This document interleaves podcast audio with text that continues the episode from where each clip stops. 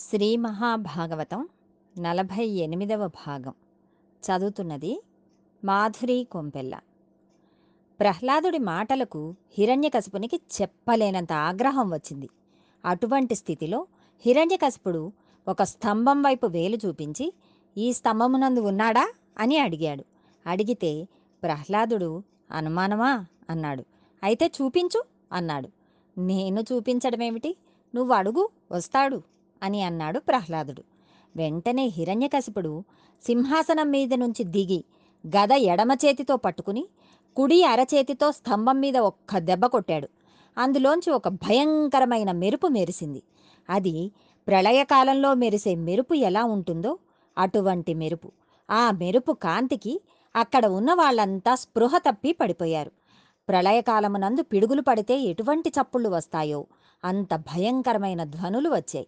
మహానుభావుడు అపారమైన తేజోవంతమైన పాదములతో పాదములకు అలంకరింపబడిన మణిమంజీరములతో బలిష్టమైన తొడలతో గుండ్రని పిక్కలతో అలంకరింపబడిన పట్టు పీతాంబరంతో దానిమీద పెట్టబడిన మొలనూలుతో మొలనూలు నుంచి వస్తున్న చిరుగంటల సవ్వడితో పిడికిలతో పట్టుకోవడానికి వీలైన సన్నని నడుముతో గుండ్రంగా తిరిగి లోపలికి వెళ్ళిన నాభితో కఠినమైన శిల వంటి విశాలమైన వక్షస్థలంతో అనంతమైన బాహువులతో శంఖ చక్ర గదా పద్మ తోరణములను గండ్ర గొడ్డలిని పట్టుకున్నవాడై చక్కటి పొడుచుకు వచ్చిన చుబుకముతో గాలికి అల్లల్లాడే నవ పల్లవం ఎలా ఉంటుందో అటువంటి ఎర్రటి అదురుతున్న రోషంతో కూడిన పెదవితో ముత్యాల వంటి దంతపంక్తితో మందర పర్వత గుహ ఎలా ఉంటుందో అటువంటి నోటితో నాసికా రంధ్రములతో తూర్పు కొండ మీద ప్రకాశిస్తున్న రెండు సూర్యుల అన్న నేత్రములతో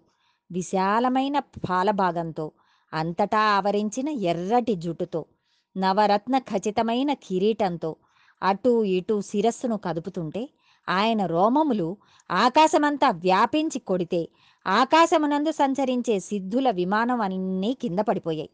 ఆనాడు స్తంభంలోంచి బయటకు వచ్చి గర్జన చేసి ఘూర్నిలితే ఆ ధ్వనులకు సముద్రములు తిరుగుడు పడ్డాయి. భూమి కంపించి బద్దలైపోయింది. ఎక్కడి వాళ్ళక్కడ స్తంభీభూతులై ప్రళయం వస్తోందని అనుకున్నారు. ఇటువంటి మూర్తిని చూసి కూడా హిరణ్యకశపుడు దుస్సాహసం చేశాడు. కత్తి పట్టుకుని స్వామి మీద పడ్డాడు.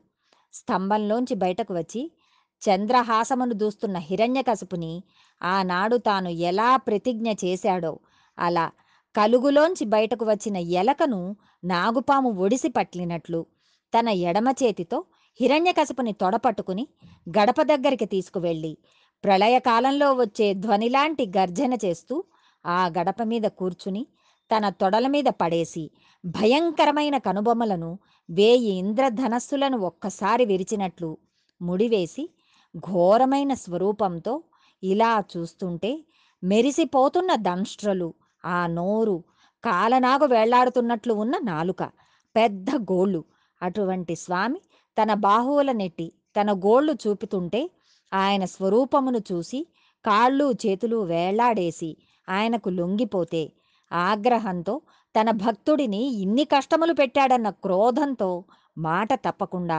ఇంట్లో కాదు బయట కాదు మధ్యన గడప మీద ఆకాశంలో కాదు భూమి మీద కాదు తన తొడల మీద.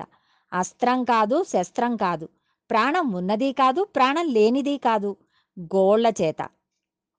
కింద కాదు పైన కాదు. తొడల మీద. మనిషి కాదు జంతువు కాదు. నరసింహావతారంతో భయంకరమైన స్వరూపంతో విశేషమైన క్రౌర్యంతో ఆ గోళ్ళను పొట్టలోకి దింపి భేదించి గండ్రగొడ్డలి పెట్టి ఉరఃపంజరమును బద్దలు కొట్టి హృదయ క్షేత్రమును చేతితో పట్టుకుని గుండె కింద నలిపివేసి ఆ కండలు తెంపి ముక్కలు చేసి తుంపి అవతల పారేసి నెత్తురు తీసి దోసిళ్ళతో నోట పోసుకుని ప్రేగులు తీసి మెడలో వేసుకుని ప్రళయ గర్జన చేస్తూ నృసింహావతారం నిలబడింది. ఆయన వెళ్ళి సింహాసనం ఎక్కుతుంటే అసురగణములు మీద పడ్డాయి. అనేకమైన చేతులు పైకెత్తి ఆయుధములతో కొన్ని కోట్ల అసురులను ఒక్కడే మట్టుపెట్టాడు. సింహాసనం ఎక్కి పాదపీఠం మీద పాదములను ఉంచి కూర్చుంటే ఆనాడు బ్రహ్మగారు దేవతలు యక్షులు గంధర్వులు కిన్నరులు కింపురుషులు అందరూ వచ్చి స్వామిని అనేక విధముల స్తోత్రం చేశారు. కానీ ఆయన గూర్నిల్లుతున్న శబ్దమునకు ఆయన చేస్తున్న ప్రళయ గర్జనలకు ఎవ్వరూ తట్టుకోలేకపోయారు. ఎవ్వరూ దగ్గరకు వెళ్ళలేక అమ్మవారిని చేరి అమ్మా నీవు నిత్యానపాయనివి. నీవు మాత్రమే ఆ స్వామివారి స్వరూపమునకు ప్రళయ శాంతిని ఉపశాంతిని చేయగలవు. నీవు స్వామివారి దగ్గరకు వెళ్ళు అని కోరారు. ఆవిడంది ఇదేదో ప్రళయకాలంలో ప్రకాశించే సూర్యబింబంలా ఉన్నది కానీ నేను సేవించే స్వామివారి ముఖమండలంలా లేదు. నా స్వామిలా ఎప్పుడూ నవ్వుతూ ఉండే దయారసంతో కూడిన ముఖమూ కాదు. ఇది భార్య దగ్గరికి వెళ్ళడానికి సాహసించే మూర్తి కాదు అని అన్నది. అప్పుడు బ్రహ్మాదులందరూ స్తోత్రం చేశారు. అయినా ఆయన చేసిన గర్జనలు ఆగలేదు. అప్పుడు బ్రహ్మగారు ప్రహ్లాదుడిని పిలిచి నాయన నరసింహుడు భక్త పరాధీనుడు నీవు వెళ్ళు అన్నారు. ప్రహ్లాదుడు వెళ్ళి స్వామి పాదాల దగ్గర చాలా తేలికగా సాష్టాంగపడిపోయాడు ఇంత ధ్వని చేస్తున్నవాడు ప్రశాంత పడిపోయి పెద్ద చిరునవ్వు నవ్వి ఆయుష్మాన్ భవ అని ఆశీర్వదించి తల మీద చేయి వేసి రెండు చేతులతో పట్టుకు తీసుకువచ్చి తన తొడ మీద కూర్చోపెట్టుకున్నాడు. నిజంగా ప్రహ్లాదుడు ఏమి అదృష్టం పొందాడండి? ఆనాడు ప్రహ్లాదుడు అన్నాడు స్వామి నిన్ను బ్రహ్మాదులు స్తోత్రం చేయలేకపోయారు. వేదం తానిక నిన్ను ఆవిష్కరించలేనని వెనుతిరిగింది. అటువంటి నిన్ను రాక్షస వంశంలో పుట్టిన బాలుడిని నేనేమి స్తే- స్తోత్రం చేస్తాను? నిన్ను చేరడానికి నేను తపం చేశాను యజ్ఞం చేశాను లేదా ఏదో క్రతువు చేశాను. ఈ కర్మ చేశాను అంటే అలా నీవు కర్మలకి లొంగిపోయేవాడవు కావు. ఆ చేసిన కర్మల చేత హృదయ క్షేత్రమునందు శుద్ధి ఏర్పడి వైరాగ్యం ఏర్పడి ఈశ్వరుని సంతతం ధ్యాననిష్టయందు కొలిచిన వాడెవడో అటువంటి వాడికి లొంగిపోయే స్వరూపం ఉన్నవాడివి.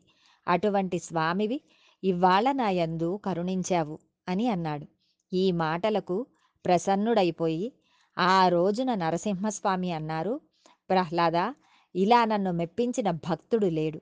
నీకేమి వరం కావాలో కోరుకో అని అన్నాడు. అప్పుడు ప్రహ్లాదుడు అందరూ నీ రూపం చూసి భయపడ్డారు. నేను నీ రూపం చూసి భయపడలేదు. నాకు నీవెప్పుడూ తండ్రివే. నేను సంసారమునకు భయపడతాను. కామ క్రోధములకు భయపడతాను. నేను నాది అనే భావనలకు భయపడతాను. నాకు వరం ఇస్తానని నన్ను మరల మభ్యపెట్టాలని చూస్తున్నావా తండ్రి? నాకేమీ వద్దు. సంతతం నీ పాదాంబుజ సేవ కటాక్షించు. నీ నామం చెప్పుకునే అదృష్టమును కటాక్షించు. నీ కథలు వినే అదృష్టమును కటాక్షించు. నాకింకేమీ వద్దు అన్నాడు. అప్పుడు స్వామి అసలు నీలాంటి భక్తుడు ఎక్కడ ఉన్నాడురా? నిన్ను చూసి పొంగిపోతున్నాను. నీవు ఏదో ఒకటి అడగకపోతే నాకు తృప్తి ఉండదు. నా తృప్తి కోసం ఏదో ఒకటి అడగవలసింది అన్నాడు. అప్పుడు ప్రహ్లాదుడు ఎంత కాదన్నా హిరణ్యకశిపుడు నా తండ్రి. అజ్ఞాని. తండ్రి అతడు ఎన్ని నీచయోనులలోకి వెడతాడో. అలా వెళ్ళకుండా నా తండ్రిని నీ దగ్గరికి చేర్చుకుంటే నా తండ్రి కాబట్టి నాకు జన్మనిచ్చినవాడు కాబట్టి నేను సంతోషిస్తాను అన్నాడు. అంటే స్వామి పెద్ద నవ్వు నవ్వి ప్రహ్లాద నీ చరిత్రము ధన్యము. ఎంత గొప్ప వరం అడిగావు? ఏనాడు నీ తండ్రి నేను కోరలు విప్పి పళ్ళు చూపిస్తూ గోళ్ళు అతని కడుపుపై నుంచి నా నేత్రములతో చూస్తూ ఉంటే అతి దగ్గరగా మహర్షులు మునీంద్రులు కూడా చూడని నా రూపమును తేజోహీనుడై అలా చూస్తూ ప్రాణములను వదిలాడో ఆనాడే నాకు దగ్గరైపోయాడు. అందుకని నీవు నీ తండ్రి గురించి బెంగ పెట్టుకోవద్దు. రాజ్యపాలన చేసి వంశమును వృద్ధిలోకి తెచ్చుకో అని స్వామివారు ఆనాడు మనకందరికీ గొప్ప వరమును కటాక్షించారు. అదే మనందరం కూడా తప్పకుండా స్మరించవలసిన పద్యం. శ్రీరమణీయమైన నరసింహ విహారము నింద్రశత్రు సంహారము పుణ్య భాగవతుడైన నిశాచర నాథ పుత్ర సంచారమునెవ్వడైన సువిచారత విన్న పఠించినన్. శుభాకారముతోడ నే భయము కల్గని లోకము చెందు భూవరా. ఈ ప్రహ్లాదోపాఖ్యానమును ఎవరు పరమ భక్తి శ్రద్ధలతో చేతులు కైమూడ్చి ఈశ్వరుడు ఉన్నాడు అన్న పూనికతో వింటున్నారో ఉగ్ర నరసింహమూర్తి అయి తన భక్తులను బాధపెట్టిన వాడి పట్ల కోపము తెచ్చుకున్న స్వామి మూర్తి వర్ణనను వింటున్నారో మళ్ళీ భక్తుడు చేసిన స్తోత్రమునకు ప్రసన్నుడైన మూర్తి కథను విన్నారో. అటువంటి వారికి ఇంకా యమధర్మరాజు దర్శనం అనేది ఉండదు. వారికి ఇక్కడే నేను భక్తిని కర్మని వైరాగ్యమును జ్ఞానమును ఇచ్చి జ్ఞానము చేత మోక్షమును ఇచ్చి వారందరినీ తరింపచేస్తాను అని అభయం ఇచ్చారు. భగవదనుగ్రహంతో మరికొంత భాగం రేపు తెలుసుకుందాం.